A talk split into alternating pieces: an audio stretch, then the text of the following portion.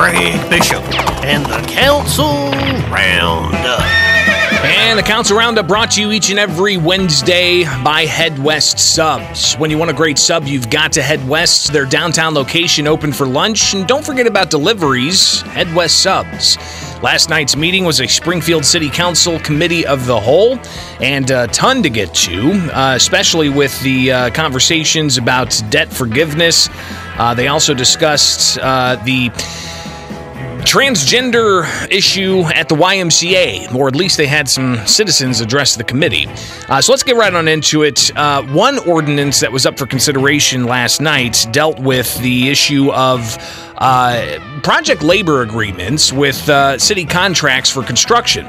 And uh, this is obviously something we've heard a lot about with uh, big dollar items coming in front of the city council uh, to deal with, uh, you know, building new things and having a project labor agreement mm, saying that they're going to use local labor, they're going to have a certain percentage of minority workforce, uh, and uh, and so on. but an ordinance in front of the city council would strengthen the project labor agreement, but also would say essentially that would only be for contracts of $50,000 or more, and that's because there's a threshold at City Hall that allows for the mayor to go ahead and approve contracts that are below $50,000. So, uh, Alderman Shawn Gregory kicks off the debates with uh, conversation he has uh, with with uh, what he's seeing in this uh, this ordinance that uh, he's got questions on. Uh, public policy. So, so we have goals of 25%. Um, I think that is a great goal um, um, for us to have on our public works pro- um, projects. Um, I know uh, a year or two ago, Nate um, gave us some numbers, and we, we were running about 20%. So this this definitely would be an increase. And I do know that from from my own personal experience that that a union has the capability to reach these numbers.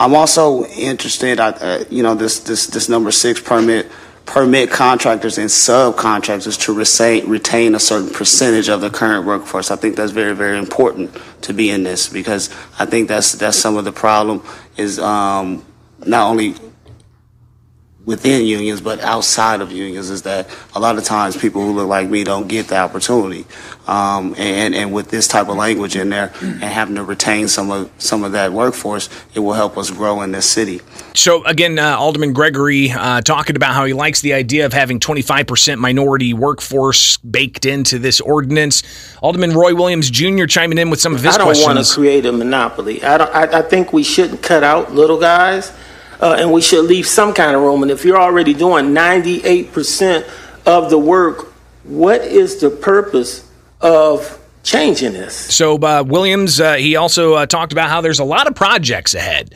uh, and uh, why why change this when you've got all these projects lined up with uh, City Hall? We have legacy coming up, all that activity, the firehouses, which got the groundbreaking was in May, but but we haven't started. So I, I think the little projects, the smaller projects, would suffer uh, because, of course, the unions should go after the multi-million dollar projects, the bigger projects. I just think in Springfield there's enough work for everyone. So obviously, uh, he has questions about why change this now, uh, and he continued on talking about uh, other projects, big ticket projects that are in front of the uh, city uh, Uh, the day is coming with Pillsbury. What's gonna uh, as it goes down, and what's gonna go in this place? That this is a lot of activity just to say, oh, but that low amount, you know, we got to do a union. Second thing I have, I don't know if your uh, public works enforce this, but we always talk about PLAs. And, but we don't talk about what's in the PLAs. So we want to know what is in the PLAs, but it's not just what's in the PLAs; it's how do you enforce this? I'm more. trying to understand why we're messing with it. We, we need to leave it as is. It's been working just fine. And I haven't heard the outcry. But when we do this, I just think it's going to start disrupting and delaying a lot of things. And it's going to drive up the city's costs. I don't care what anybody says. So uh, Williams Jr. Uh, worried about the costs to taxpayers uh, with this ordinance. Uh, he continues on with some questions. Sen, is it you that are, is wanting to make this change? Is it your department? The Public Works. Well, it's, uh, it's concerning the contracts that come through the Public Works Department. Diversity is a goal that uh, I know that you share with me and with Public Works to bring as many people and provide as much opportunity as we possibly can. And in my view, this helps us achieve those uh, diversity goals. So, obviously, uh, a big issue when it comes to union workforce, making sure that they tap into the local minority workforce. And uh, Roy Williams Jr., Alderman, he has a question for the Corporation Counsel on this issue.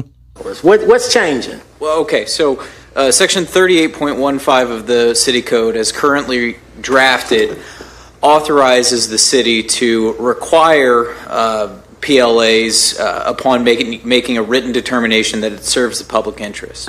What this ordinance does is it strikes that language authorizing a PLA and instead requires a PLA for contracts in excess of $50,000, which is the threat, that number was taken because that's the threshold of the purchasing power for the mayor. So any purchases that would go before city council for approval will now be subject to the PLA. And that's where the, that's where that number came from. So uh, Roy Williams Jr. was really worried about, uh, you know, this could uh, keep some of the smaller guys who aren't unionized from getting smaller contracts that might be over that 50,000 threshold. Alderman Donelan chiming in. Clear. What I think the, the result of it is going to be is the quality of work is ensured uh, any for any major project that's over $50,000. It's going to standardize the procedures. Uh, we all know what we'll expect. I appreciate the fact that it is uh, consistent with the city code as far as the mayor's spending ability. I think those that means the council's involved. We have a say on projects that are major, and I think the quality is only going to be ensured because of this. That's the way I read the ordinance. So, So- I don't really have a question, just more of a statement. So thank you. Yeah, again, uh, you've got uh, you know the, the the the support being shown by some, uh, but continued questions by others. Alderman Redpath uh, chiming in, talking about uh, the importance of this moving forward and uh, getting unionized uh, minorities in there. Um, This is something that was put in place to assure the community that we're getting the best project that we can have. It stops outages, it brings skilled labor to the table, and that's what we really need. We need to make sure that we're giving the best we can to everybody, and uh, that's why I'm supporting this. So the, when we hear these big contracts come up, a lot of it seems to be slowed down by the conversation of ensuring that there's a project labor agreement in place. Alderwoman Conley is one of those that drives those conversations, and she sounded off on this last night. We don't want developers to come in and be like, so, so what are the rules today, right? This is the rule. This is what we expect. We have had, we have had, we've had development activity come in. It's been back and forth. Do you have a PLA? Do you not? What have you done so far? This way, people know upfront, this is what this council wants. These are the expectations. They've been laid out very clearly, dot pointed.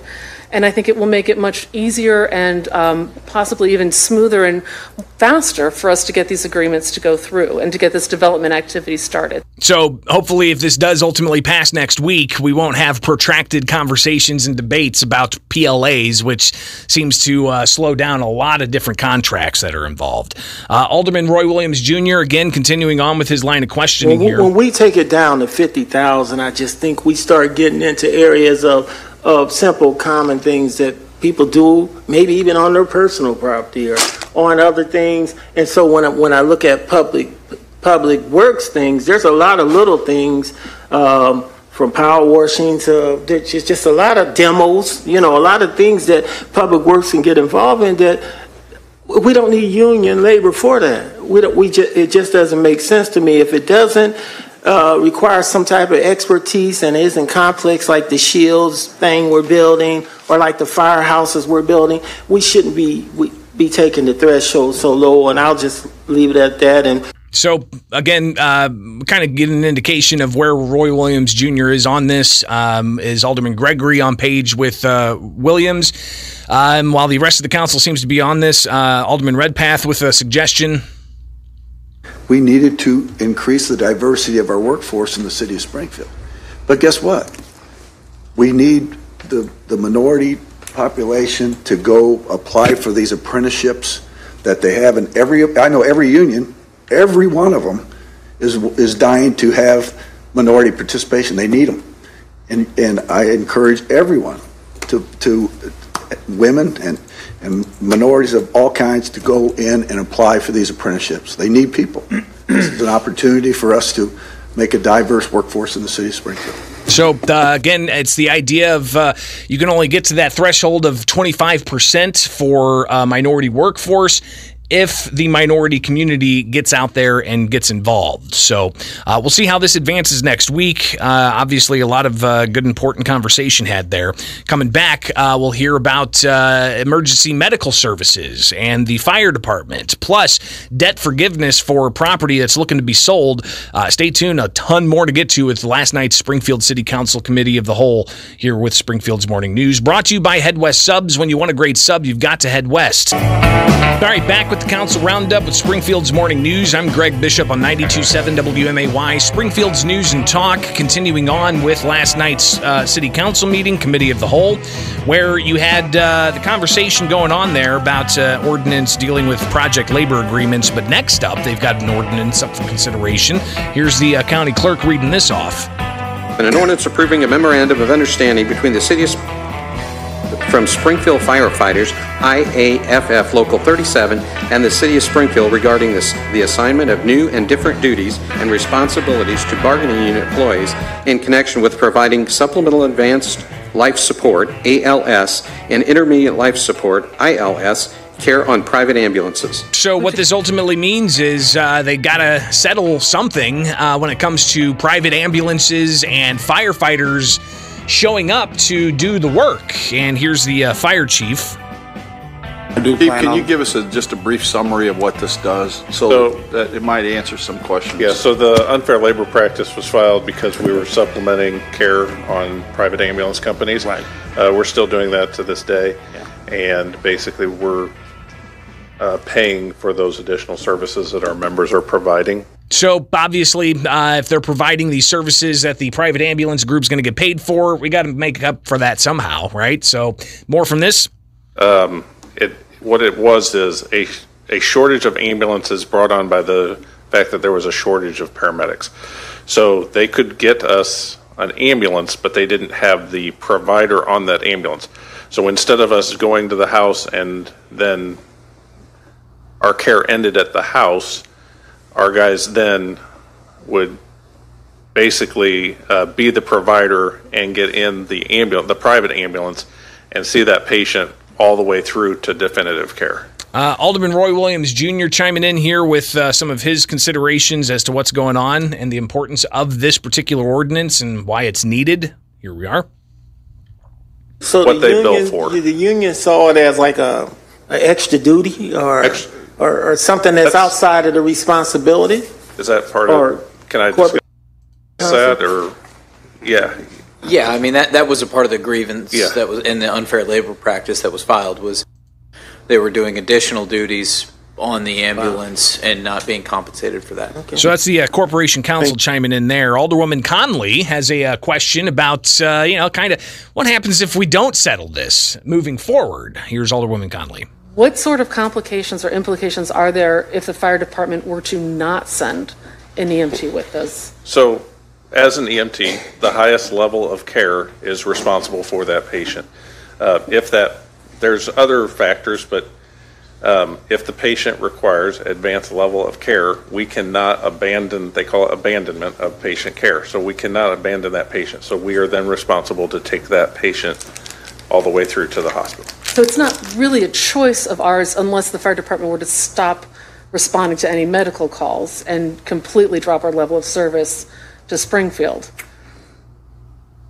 Yeah, I, I believe that is correct. That was a twisty way of me was a- saying. I mean, it's, it is. Yeah. But So uh, obviously, uh, you know, some important implications here with this contract change and the uh, uh, the, the agreements that are being made here to ensure that uh, these services are covered one way or the other, uh, and that uh, they're not uh, just being uh, taken up uh, explicitly by uh, the city uh, and uh, having some kind of coverage of those costs. All right, uh, stay tuned. Coming back, we'll talk about debt forgiveness, and also we'll hear from some citizens addressing the city council based off of what a alderperson said last week in the saga concerning biological males in women's locker rooms at the YMCA. So stay tuned. We'll get to that coming up on WMAY. It's now 732. And the Council Roundup brought to you by Head West Subs. When you want a great sub, you've got to head west. Their downtown location open for lunch. Don't forget about delivery. Head West Subs. All right, back with the Council Roundup brought to you by Head West Subs. When you want a great sub, you've got to head west. Their downtown location open for lunch. And don't forget about delivery at West Subs. So we've heard about uh, PLA agreements. We've heard about EMS and firefighters. Now let's talk about alleviating debt of property owners. We heard this debated last week. Well, another ordinance up for consideration at last night's Springfield City Council deals with the issue of forgiving debts for a property owner. Let's hear the clerk lay out the latest ordinance on this issue.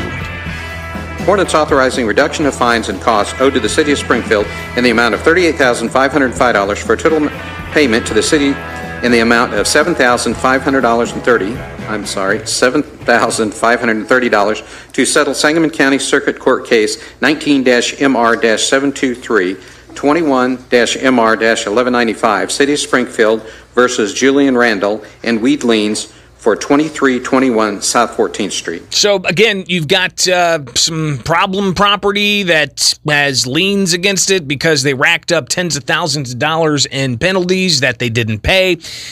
Well, that means that they're not able to get rid of the property as they'd like. And a realtor uh, appeared before the city council last night. Hello? I'm Carla Could you state your- Snodgrass. Yeah, I'm sorry. Go ahead. And I'm a Realtor for the, um, with the real estate group.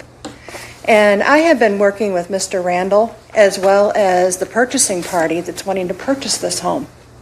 We've been working on this for a month and a half. This woman really wants this home, but until we get this resolved where he can afford this, um, we're not going to be able to get that home sold. So, how often did this happen during the previous administration? I think that that would be interesting to tackle just to compare to what Misty Buscher's planning on doing, because she says all such things are going to have to go through the city council. More from the uh, realtor. You know, right now, we're collecting $337 a year in taxes on that property because it only has $11,000 value. Now, he has now finished the project, and I have photos of what he has done to this home. All right. He has spent over 78,000 on this home to fix and repair it because it needed everything. It needed electrical, plumbing, new walls inside, all new windows, the exterior. I mean, he had to completely take down the jungle. I mean, he had no idea how bad this project really, really was. And his current balance, I think, is like 43,000 that he owes the city on a home that's not going to be worth on average about $76,000. Now, once this home is sold to my person that's going to buy it, it's now going to have a value of $80,000. Do you realize what that's going to do for just that block and just that area of South 14th Street? The property values are going to increase as well as the taxes. So, uh, an older person later on kind of rebuts that idea. If uh, there's already you know improvements made, then value's already there. But uh, more on uh, here's Alderman Red. Now, I mean, I realize you guys need to settle this on a case by case basis. I mean, he's not somebody out of Chicago, he's not a big investor. He's just a simple man, just trying to do the right thing for his community. And uh, the realtor did admit that uh, the property owner may have uh, done some things improperly uh, and let these uh, fines uh, stack up. But Alderman Redpath jumping in, giving his thoughts about the idea of debt relief. So, who, so who promised him this was going to be forgiven? Um, it was one of the inspectors. All right. What's his name? Um, I do not have that information. I won't know what his name is. Okay, he's no longer with. Well, he should not be longer with. Yes. We don't make those kind of promises to people. Exactly. Giving people false expectations is a wrong thing to do. Exactly. And, and I understand the plight that this young man's in and would love to help him, but this is a bad precedent for the city of Springfield. Yes. And uh, if there's going to be any profit off this thing, it has to, co- if we would forgive any debt, which I'm, I'm not going to vote for, Mhm. it should come back to what he owes us. And you got to think too, if this uh, moves through and is approved, what does that mean for others that are out there? Alderman Donelan uh, giving his two cents on this issue. regardless of if we forgive this and this ordinance passes or not, that home is still worth $80,000 according to your number because the improvements have already been done. So whether or not it generates uh, tax dollars based on this ordinance is, is, is not an accurate uh, correlation. What I'm saying is uh, that, that property is already worth, the improvements have already been made. It's really that Yes. simple.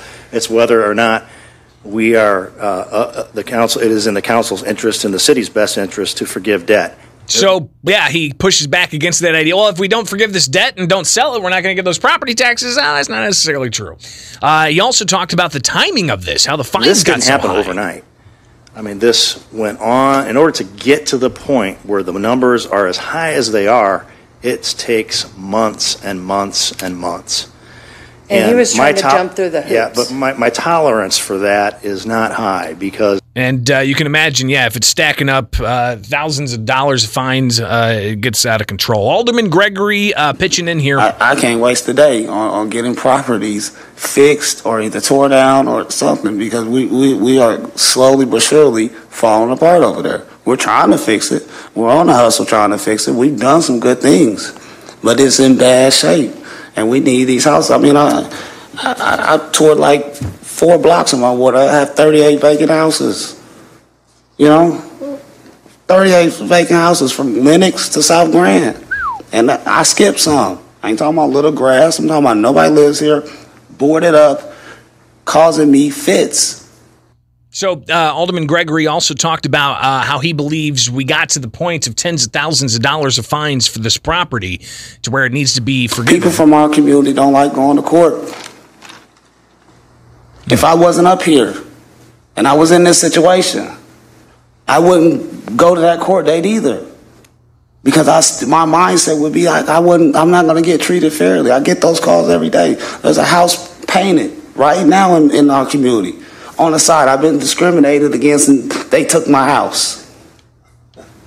This is, this, so, so, so, just as, just as, as, as well as somebody, well, oh, he missed court and, you know, he's supposed to be better than that. I get that. Every, some people can walk that fine line and come in here and talk, and some people can't. Some people are afraid to do that, so they don't. But that's no reason for us to punish this whole community and not forgive this simple debt. Well, it's just this one person, and I think anybody is intimidated when they go to courts. And if you don't go to courts, you got to f- pay the piper. I mean, that's just kind of how it works in this society. Corporation Counsel talks about the protocol. Corporation Counsel's office can settle cases for up to fifteen thousand dollars. Um, so that is that's the threshold that we have right now. Uh, anything beyond that should uh, would need approval, and with the ordinance that's coming down, uh, those type of settlements would will need to come through council uh, for for approval. So that's going to be the change.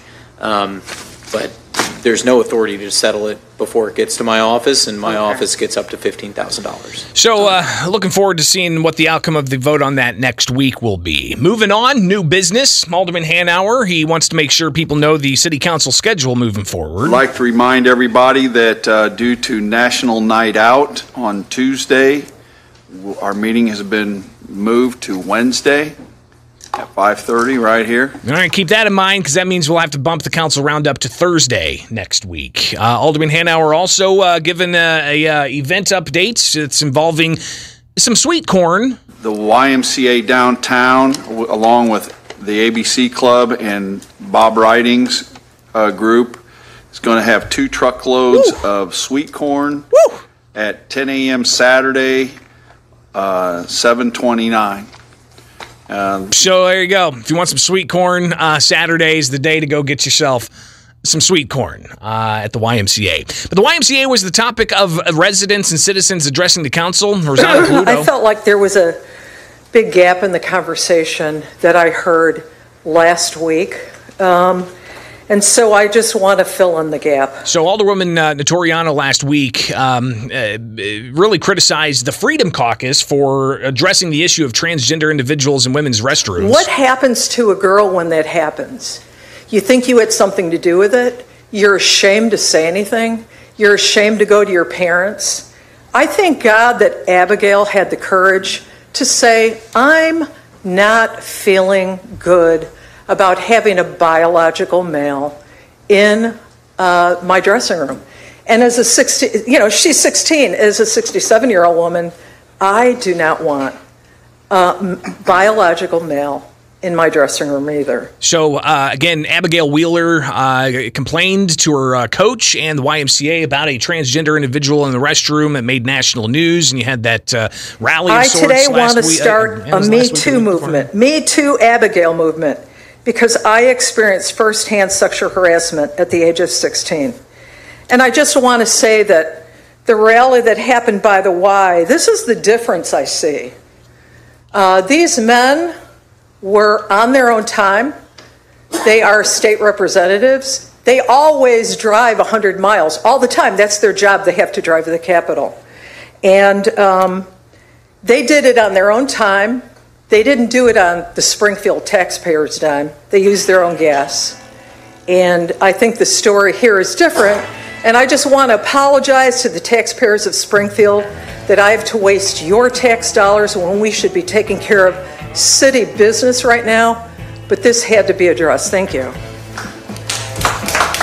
So uh, there you go. There were several other uh, citizens addressing the council, uh, talking about how uh, they they felt that the comments from Alderwoman Notariano last week were demeaning to people who oppose the idea of the 16-year-old girl's feelings of discomfort being pushed aside for the transgender individuals to be able to go into a locker room of their choice.